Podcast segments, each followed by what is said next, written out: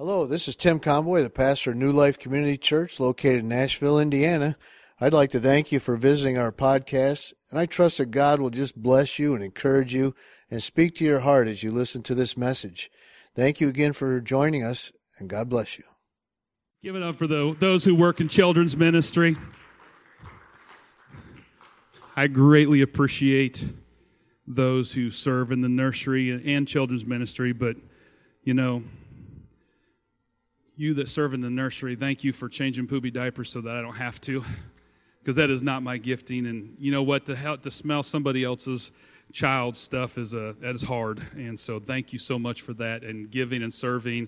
And um, I'm convinced, you know, that I said Jesus is building a, a mansion in heaven, and you're going to have a golden diaper on one of your walls, and so it'll be there for you. Um, but you know, with that, um, you know, serving. And, uh, you know, he said, You serve the, the, the, littlest of these. And so, with that, this week, uh, title of the message is uh, Why We Serve. And, you know, I'm not going to be talking about why we serve as, as much, so much from the standpoint of trying to convince you to sign up for something and get plugged into something. But what I do want to share with you is the heart uh, of Jesus as a servant and what it means to be a servant.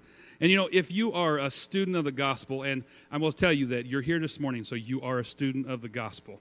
Um, you are here because you want to learn and you want to understand. But when you get specifically into the New Testament, there is one theme that we see over and over and over. And that really is how Jesus, um, how he handled situations and encounters with people and we see how he deals with things. And with that, out of his handling situations and how he deals with people, his, his interaction with people, we see this one theme that's really pounded over and over, and that is the idea of being a servant.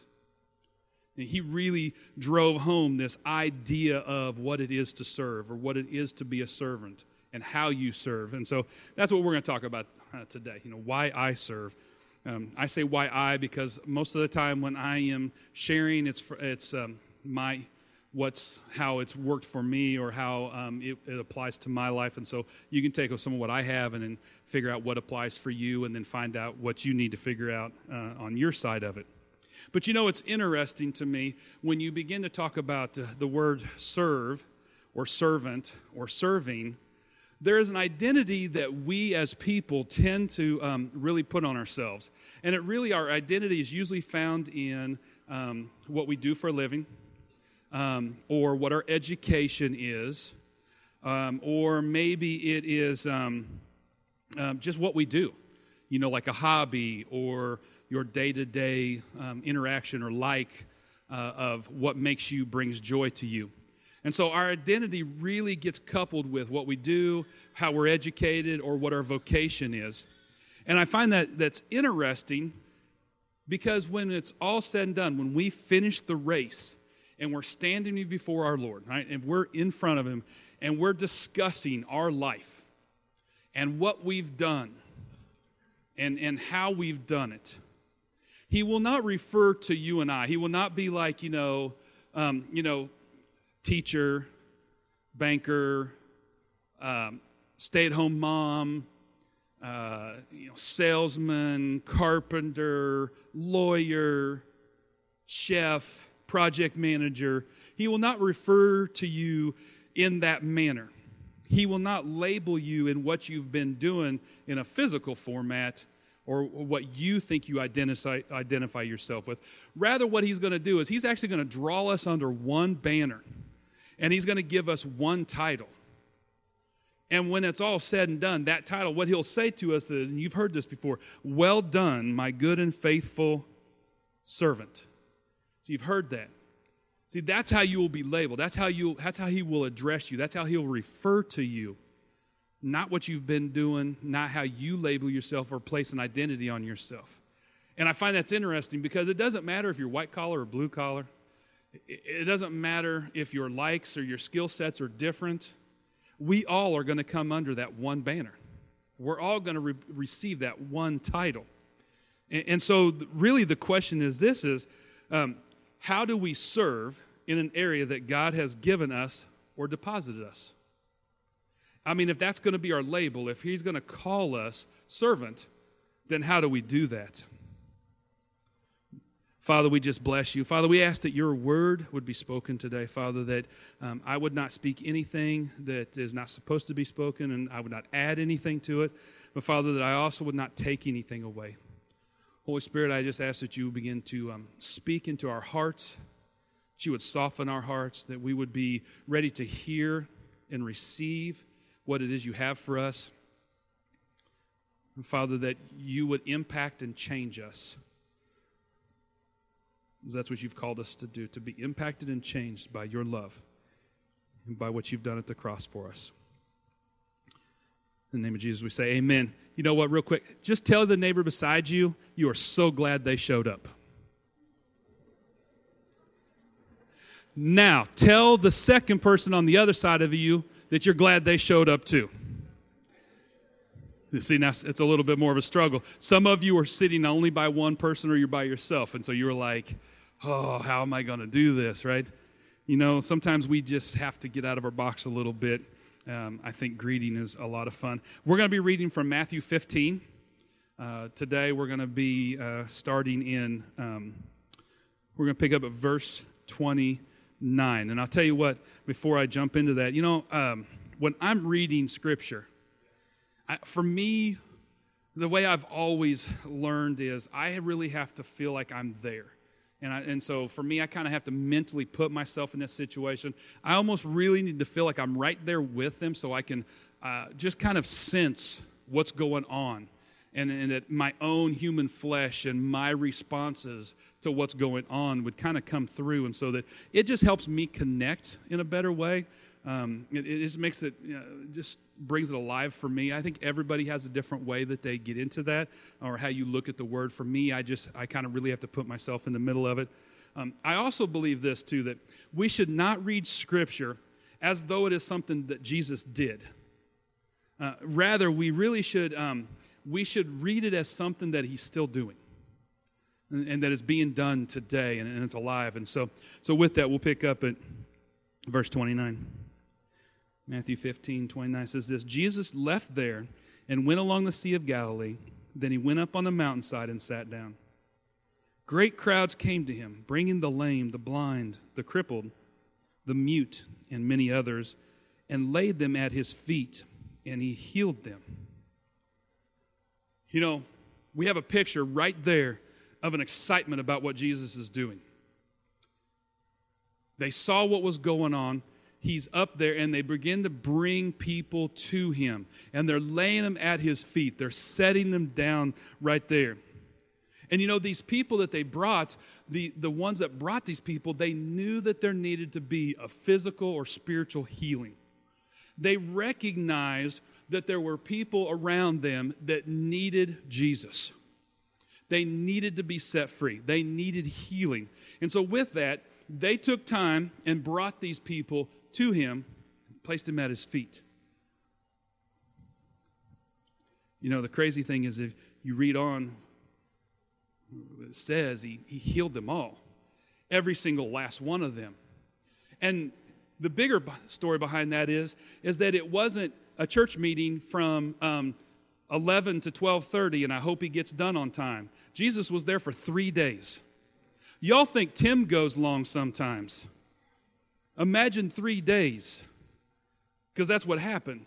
Jesus wanted to make sure that every single last one, he didn't say, you know what, uh, my wife has dinner ready for me, I got to go. Right? He stayed until the end, and he made sure that it happened. The other thing that's interesting about that is not just the duration, but the fact is, is that that the people brought, if you look at the picture, they brought all of humanity at the feet of Jesus, and he was comfortable being there he wasn't like get away from me. That's not my gifting. I don't i don't have time for this. He was completely ele- able to stay right where he was. And it was easy. It seemed to be easy. But i can tell you this for three days it probably wasn't easy. So in the midst of humanity he's not uncomfortable being there. And you know what it I don't know about you, but what I, I began to think about is I bet those people that were brought there really had a mentality that I tend to have. And that is, you know what? God really probably doesn't want to be around me right now. You know, my attitude really stinks right now. My words are not that great right now. You know, I, I've I, did, I haven't been really a good Christian today. I didn't get into my word today. You know, God really doesn't want to be around me. And we tend to think about that, well, maybe just I do. Right, but I got to think about these people who were brought and set before and just set at his feet. And I will guarantee some of them had that mentality. Why am I here? God doesn't want to be around me. I, I'm diseased. But he wanted to be with them. And you know, we sometimes let our thinking separate us from what God is wanting to do through us and with us. This just little passage right here, um, to me, it's, it's an amazing picture in Scripture. And what we see is Jesus, um, that he's surrounded by all of these people. Not only does he feel comfortable about it, but it's a life giving picture of our Savior, and it really shows us what God is like. He wants to be with us. He wants to be surrounded by us. He wants to be right in the midst of us, not waiting for us to mess up. We're going to pick back up on uh, verse 31. The people were amazed when they saw the mute speaking, the crippled made well, the lame walking, and the blind seeing. And they praised the God of Israel. Then Jesus called the disciples to him and said, I have compassion for these people they have already been with me three days and have nothing to eat. I do not want to send them away hungry, or they may collapse on the way. You know, it's interesting. I'm going to stop right there because I think I find it interesting. They've just had three days of healing going on. Most of us would have been the same. Maybe I, this is the way I would have been, right? That's all I need to put myself in. I would have been like, we're good here. We're done. You healed everybody. Go home. It's time for me to go. But you know, that isn't what he said at all. His compassion took it so that he went beyond just being concerned about our chaos and our catastrophes, but he was concerned about even the small things. He wanted to make sure that the elderly and the young would not fall out, that they would not collapse on their way home. He just did this miracle. He just made sure that there was healing. And you know, there would be nothing more frustrating if you just got healed and you collapsed and died on the way home because you hadn't eaten for three days. I mean, that would, that would be, that would negate everything that God just did. I mean, He gets that. He sees that in our life. And He makes sure that He doesn't just carry us through the big things, but He makes sure that we can go through the little things too. And so I, I think it's an interesting uh, picture about how He does that.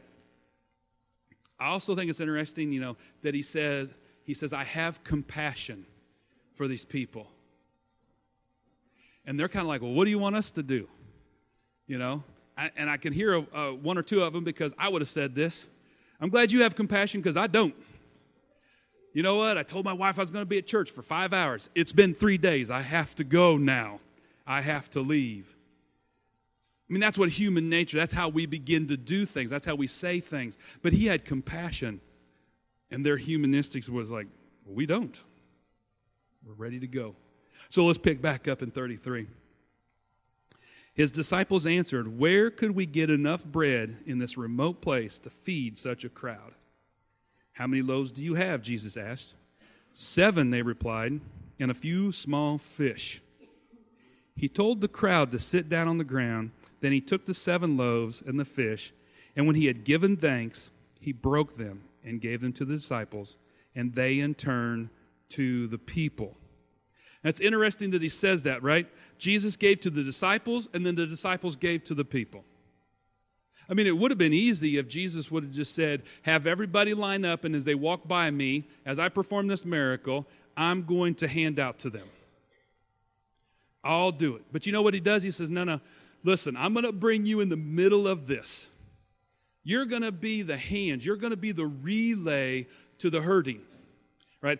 I'm going to give thanks. I'm going to break bread. And somewhere from my hand to your hand to their hand, you're going to see me multiply.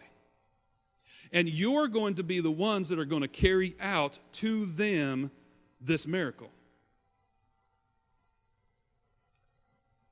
Lots of times that we think that Jesus is just doing everything, and you know what? Jesus is calling us to be in the midst, in the mix of what he's doing. That's what he did with the disciples. I mean, he was saying to them, Listen, I'm going to do a miracle.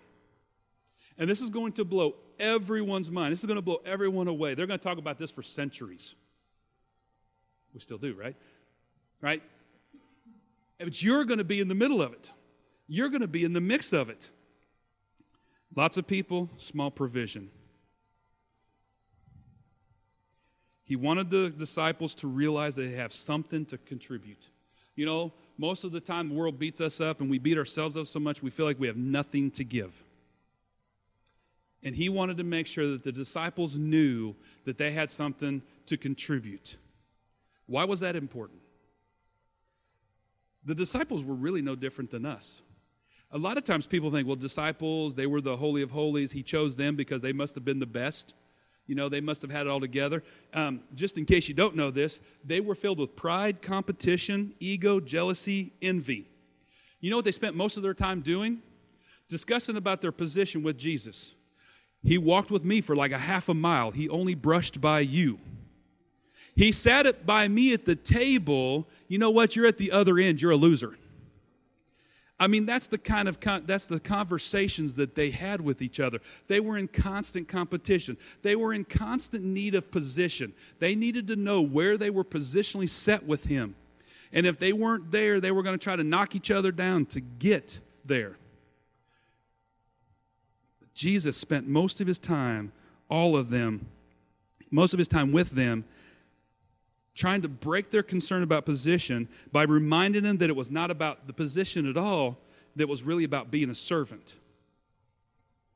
His heart for them was to not look at what they were wanting to be positioned with him, but his heart was is that you need to have my heart, and my heart is a servant. In fact, is in Matthew 23 11, he says this the greatest among you will be your servant they're clawing at each other trying to claim a position uh, as a higher authority next to him or with him or beside him. And he's saying, Whoa, whoa, whoa, whoa, you're missing it.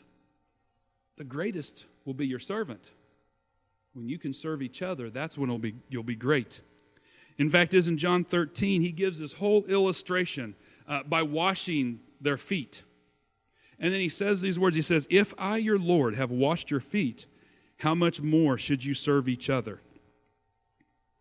In fact, is the night before he went to the cross, right?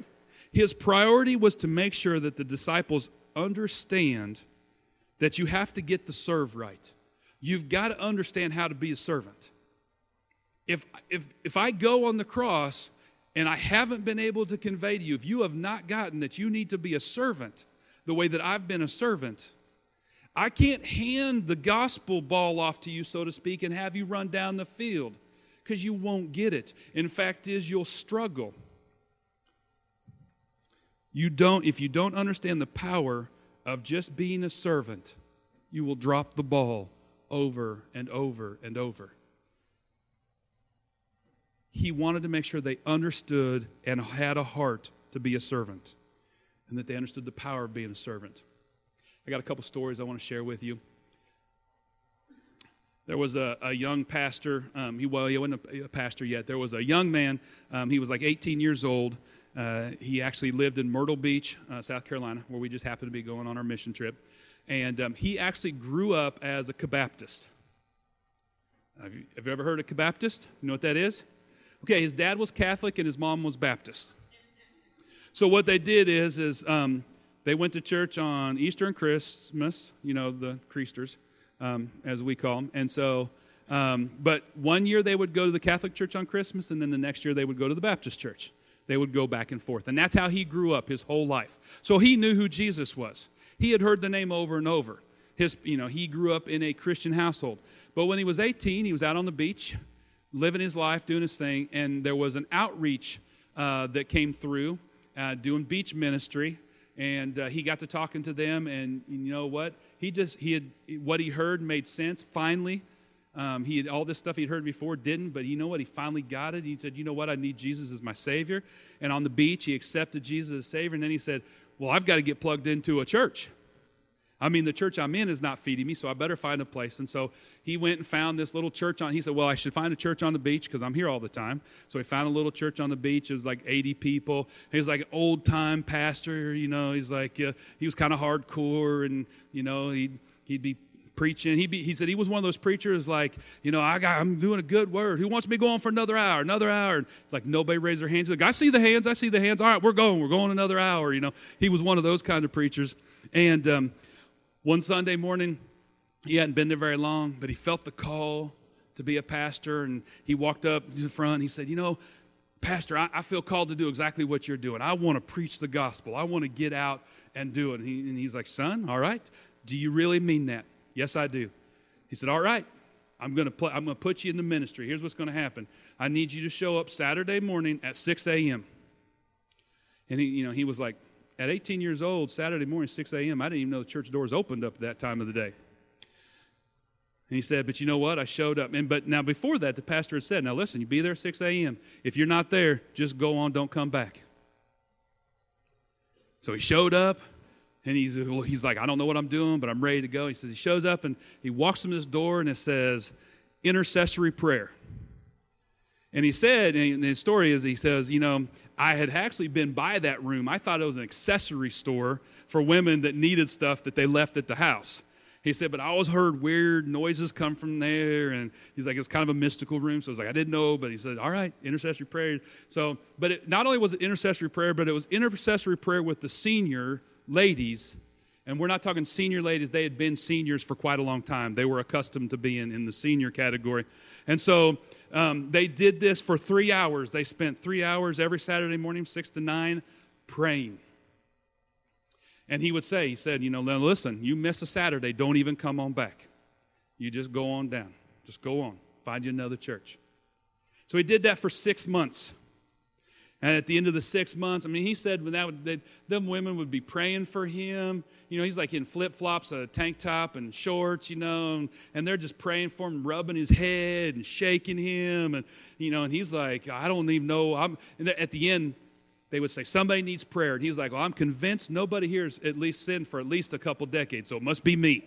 Pray for me. So they would be praying for him. But at the end of six months, the pastor came to me and said, I think you're ready for the next phase, the next step. You know, do you still want to be going to the ministry? He said, Well, they about rubbed all my hair out, but I think I still want to go in. I'm good.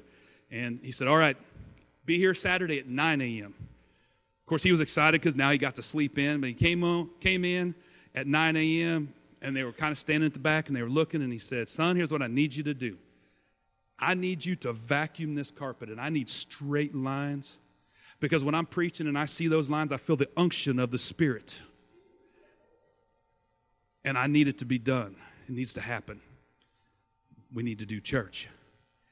And he was like, I don't even know what that means, but I'll, I'll do it. So he would show up at 9 a.m. every Saturday and he would sweep for three hours.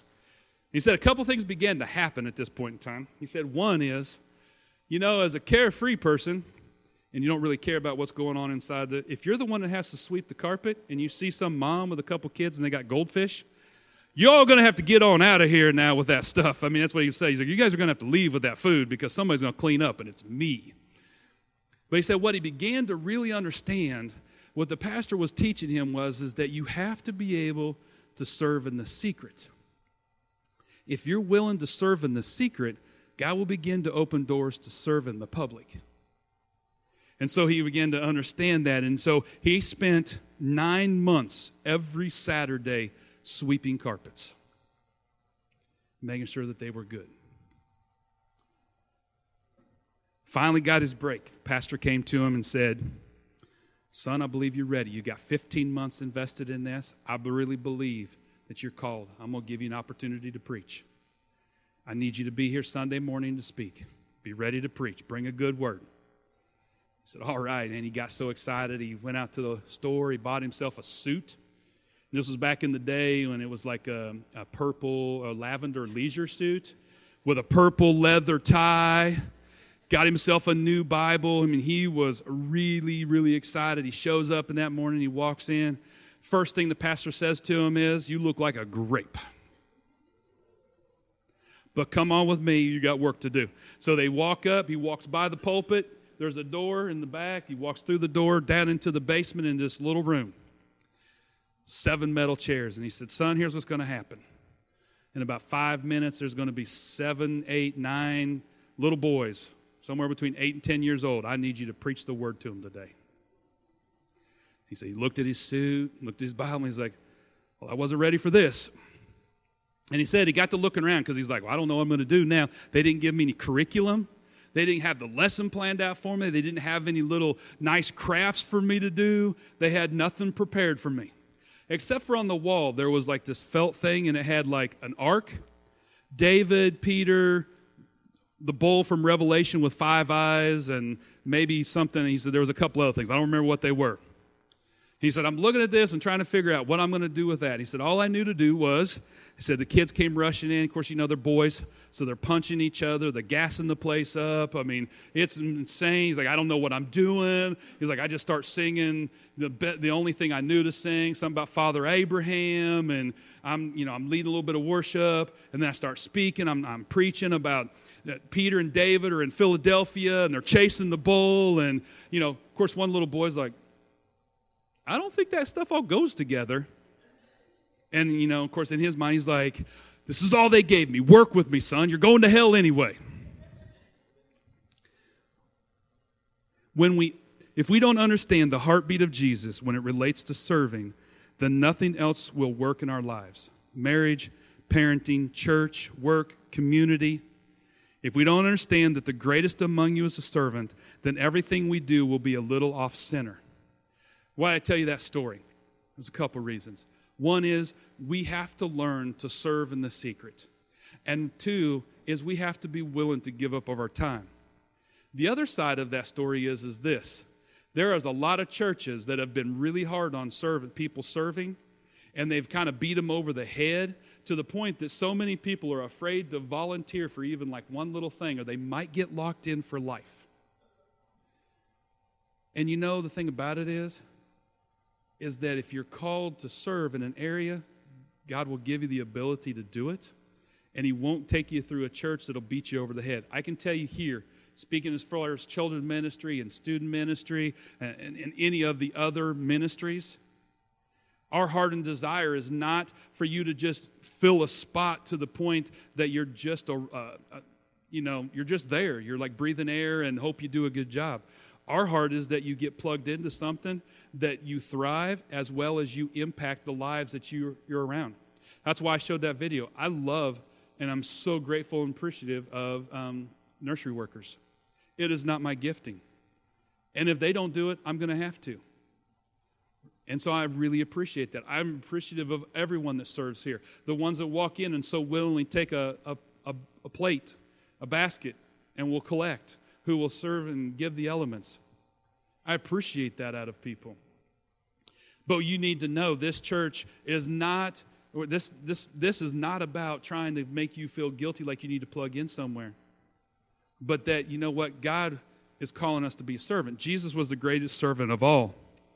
And he said it and he did it and he displayed it over and over and over. And so, with that, you know, for me, when I share, all I can really um, tell you is um, from my perspective. And so I've got three reasons why I serve.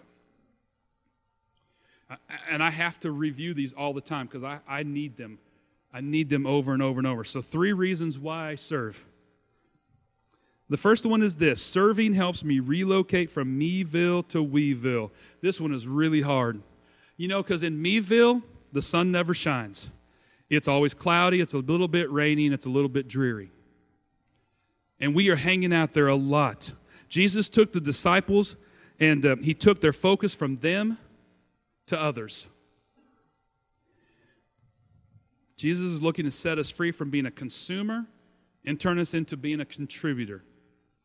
What about me? What about me? What about me? What about me? You know, as a society, we are really training and getting ourselves, and we're bringing up young people to where they look at something and go, What's in it for me? I'm really not going to do this. I, am not going to commit to anything unless I have some form of return out of it. And, and that is a meville. That is all about what's going on in me. Weeville is about us connecting with others and helping them get through things without strings attached. Number two, serving breaks the addiction of self centeredness. And we've ever heard that before. You know, being self centered is an addiction. It's really easy to just keep going back to that. You know how you know? You ever walk through a problem? You got some situation going on, you're walking through it, and the more you focus on it, the more you think about it, the more you dwell on it, and you're doing the whys and the what ifs and the could be's and the should have beens, and you're going through this whole process, and your problem's not getting any better, it's growing. Because you're so self centered, you're so focused on what's going on with that situation at that moment. But I can tell you this when, you be, when you're walking through something, and instead you kind of maybe lift your head up a little bit and you begin to notice people around you, and you begin to see people hurting, going through pain, struggling, and you begin to say, you know what, I'm not going to focus on my problem right now because obviously it's not going away. But you know what, I'm going to reach out and I'm going to help somebody kind of go through their stuff. I, am going to reach out to them and, and let them know what's, that they can make it. I'm going to encourage them and I'm going to walk beside them. You know, when we begin to do that, there are two things that can happen. One is you begin to see that you need to count your blessings because you're not going through near a tough time as they are. Or, or you can say, you know what? I'm going through a lot tougher time, but I'm not the only person going through the tough stuff. So are a lot of other people around me. And you know what? We're going to help each other get through it. That's why we want out of Weeville or out of Meville. We want Weeville. We want to help each other. Problem may not go away, but I can tell you it's not as big as when you left it to go help somebody else. Instead of learning, instead of leaning into bystander tendencies, you lean into someone else's hurt. That's what we're really good at. Bystanding and watching somebody else go through their stuff. That's the, I'll pray for you when I get home and it's convenient. But when we begin to lean into their hurt and walk through with them, pray with them, help them make good decisions or help them kind of get ahead, your hurt is still there, but you're in a better peace. Number three, because of the eternal ripple effect, sorry, because of the, um, or let me make a note. Number three, because of the eternal ripple effect of our serve. What does that mean? Well, you know, what you do, how you serve someone, you don't understand the ripple effect that it has through other people. Fact is, this is true in your generosity, in your tithe and offering. Your tithe and your offering and your generosity today, you do not know and you're not aware of the ripple effect that it'll have for someone else outside these four walls today. Right? Ecclesiastes, Ecclesiastes 11 says this. I'm using the message version, uh, verses 1 and 2. Be generous. Invest in acts of charity. Charity yields high returns. Don't hoard your goods, spread them around. Be a blessing to others. This could be your last night. I say that because we, we don't know when your last night's going to be. And I can tell you this throughout my life, I have regrets.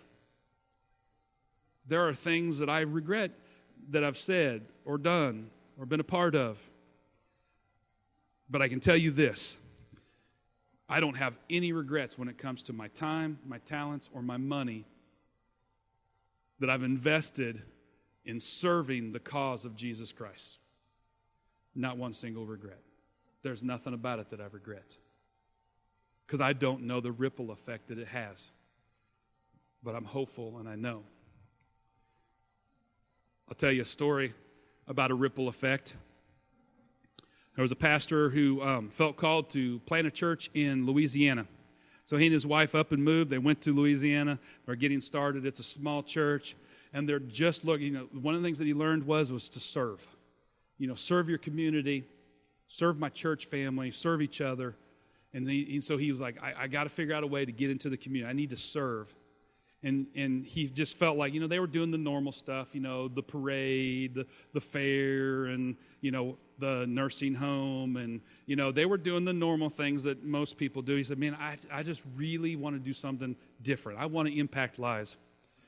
And he heard a story about a church in Ohio who was doing this ministry um, on, at the intersection of the streets. And it was really an easy ministry, but it was this thing they were handing out free Cokes. And so he's like, handing out free Cokes. All right, I need to find out what this. So he calls up the, the pastor at that church and he's like, I hear you guys are doing this ministry. Can you explain to me how to do it? I, you know, I just want to reach out to my community. And the pastor was like, hey, it's really easy. You go to a store, you buy a case of pop, a case of Cokes, get some ice, put them in a cooler. You go stand at an intersection, you know, and you just tell people. You get a little card with it and, and you just tell them, you know what? God loves you. Jesus is here for you. You look too thirsty to pass up, no strings attached, but if you ever need anything, give us a call. He's like, man, I can do that. That's easy. So he gets the ministry going. There's somebody else that actually begins to take it over. So he's at church one day, he's in the office doing stuff, kind of, you know, doing his normal thing. He gets a knock on the door, and this lady has come in. She's uh, from Mississippi. And she was going through the intersection and somebody had knocked on her window and asked if she wanted a free Coke, gave her the whole um, pitch, gave her the card. You know, we love you. She came back. She said, I just had to find this church. She said, I, I need to know how to do this. I want to take this back to my church in Mississippi. This was, this was awesome. How do you do it? And of course, he's thinking, You just got a Coke. You know how to do it. But I'm going to tell you anyway. You know, so he's like, You get some, get some Cokes, you get some ice, you get some coolers, and you go out to the intersection and you just love on people. Give them something free. You know what? Salvation is free. Give them something free that you can connect with them. Everybody's thirsty. And so she did that. She went back home. She told her pastor about it. The church said, You know what? You have a heart and a vision for it. Run with it. You let us know. We'll help you. We'll buy the, we'll get everything purchased, and you set it up. But she did something a little different. Instead of setting up on an inter- intersection, she set up in a place where on every Saturday night history is being made and life is happening Walmart. Because a lot's happening on Saturday night at a Walmart. And so they did. And their team, while they were out, they noticed a car. There was a, a lady and two daughters. And they said, um, you know, hey, we'd like to we'd like to share a Coke with you. Is there anything that we can do? And to come to find out, um, the lady they had they didn't have hardly any money, and her car was broken down. So they gave the whole know, the two kids and her they gave them the pops, uh, and then they called some people in the church. They had connections. They knew some mechanics. Um, they had two or three people out there. They got the car running. They had got some parts for them. Got everything running, working. Blessed them, loved on them, prayed for them. You ever need anything? Give us a call. Here's our card. Next morning, because that was Saturday night, Sunday morning, mom and the two daughters walk in. They sit in the back, but they come in. They hear the pastor's message. At the end, they're like, We need to know this Jesus guy. We need to know who he is. The fact that you would reach out to us like you did, nobody's ever given us anything without some form of strings being attached to it. We, we, we need Jesus. We'll, we'll take him. And they, they all three gave their life that morning. Later that night, they had a Sunday night service, you know, because there's a lot of churches that do that much meeting, and they bring the dad with them. They come in, they sit in the back. Dad's a good old big country boy. Basically emotionless the whole time. Just sit back there listening to what's going on. At the end, he makes a beeline straight for the pastor and says to him, I mean, Nobody's ever reached out to my family. In fact, is nobody's ever done anything for me without some form of string being attached to it. Nobody's ever done anything. You know what? I just want to thank you.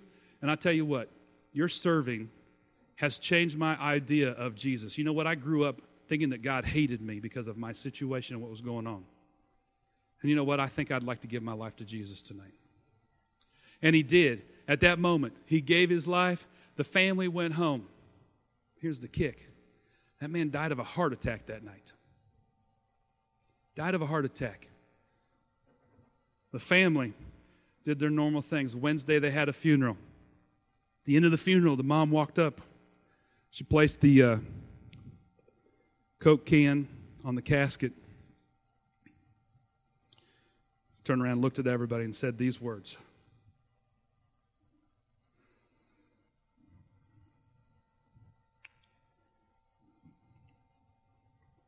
All because of a Coke and a heart willing to serve. A family had a fresh beginning and a hope and a peace for eternity, and that was me. Because of your willingness to serve, my husband is with Jesus. And before that, he may not have been. Thank you for serving. Thank you for being willing to serve. Thank you for taking time out of your busy schedule to reach into my life and change my husband's eternity and my family's legacy.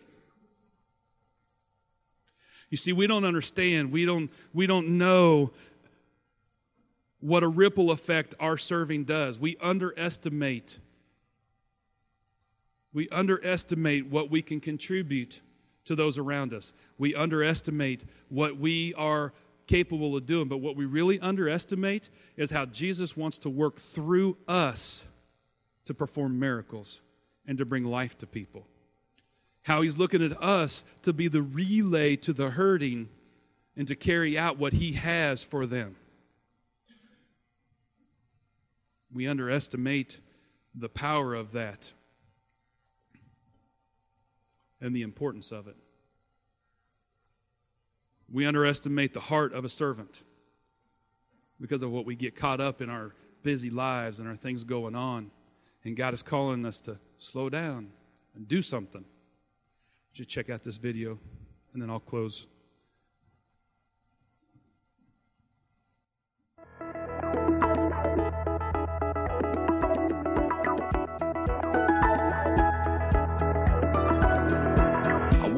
This morning, saw a world full of trouble now. I thought, how do we ever get so far down? And how's it ever gonna turn around? So I turned my eyes to heaven. I thought, God, why don't you do something? Well, I just couldn't bear the thought of people living in poverty, children sold into slavery. The thought disgusted me, so I shook my fist at heaven.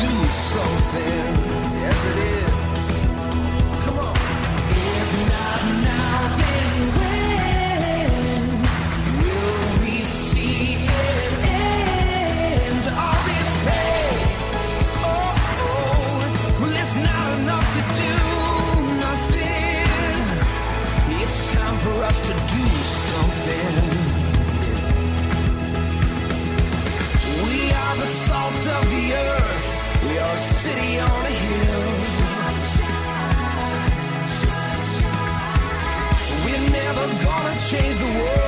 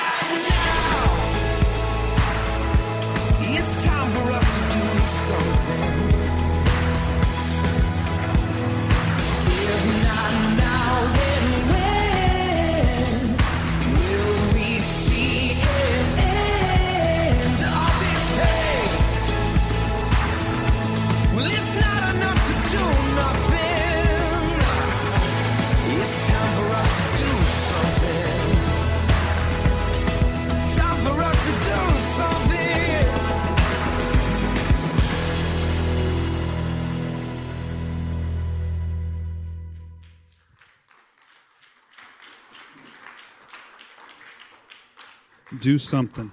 Hey, would you stand up, please? I want you to hear my heart. This message is not about trying to convince you to come sign up for children's ministry. If you want, you can, but that's not what this is about.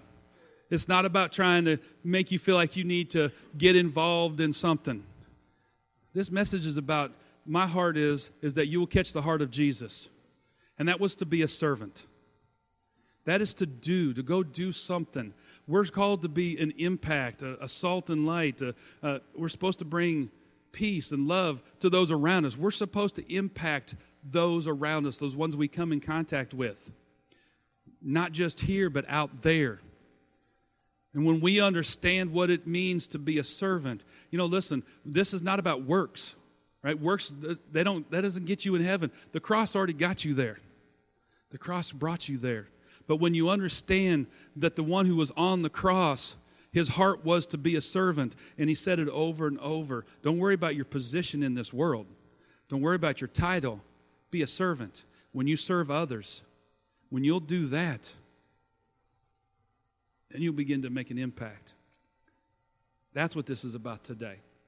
I believe as a church, I believe that we need to break the mold there, you see, there's this statistic that floats around that says 20% of the people do 80% of the work in the church. I just really get tired of believing that we have to fall in what the world tells us we're going to do. You see, because God fills this up with so many people with different talents, and if we would work together, we actually could have a huge impact on this community. And not only this community, but your work community, the people that you're in contact with if we would unite and really work together and believe that we're serving together. When we'll, all those things that were on those cards, when we can walk in those, you'll see God move in a mighty and powerful way. Right now, we're so focused on when He's going to return, and He said, I'm not going to return until everyone hears the gospel. We got some work to do. I mean, we need to get on it.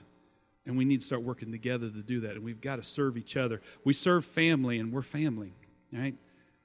We got to serve each other, and we got to be able to help and get out. You should close your eyes.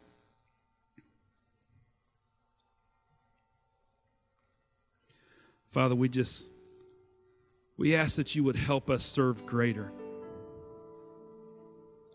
Father, I ask right now that if there are any hearts that are being stirred that would say, I, I don't know who this Jesus is. I, I don't know that I understand fully, but I like what I'm hearing, and I believe that I might need Jesus.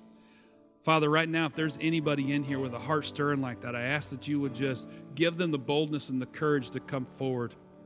We'll, we'll have the ministry teams come up. And, and Father, if, they, if they're ready to commit, Father, I ask that they would be given boldness and, and the legs to walk through that fear and come forward. Father, right now, I just pray for anyone who has fallen away, who has, who has, has gotten distant from you, who has given themselves a wedge between you and themselves. Father, I ask that you would draw them into you and that they would feel that same stir, that burden to walk forward and, and become rededicated, recommitted, and, and ready to be a servant, a true servant chasing after you.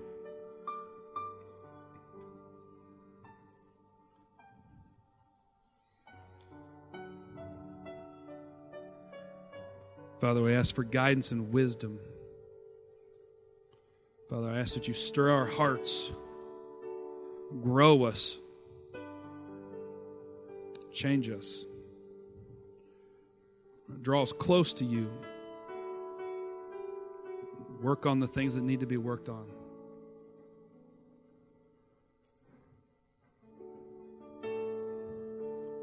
With all eyes closed, just want to take a little bit of time to personal reflection. Rusty will he'll worship a little bit. Don't feel pressured to sing along. You can if you want, but this is your time to, to talk. Hear what God has for you, what He's calling you to, maybe what He's placing on your heart.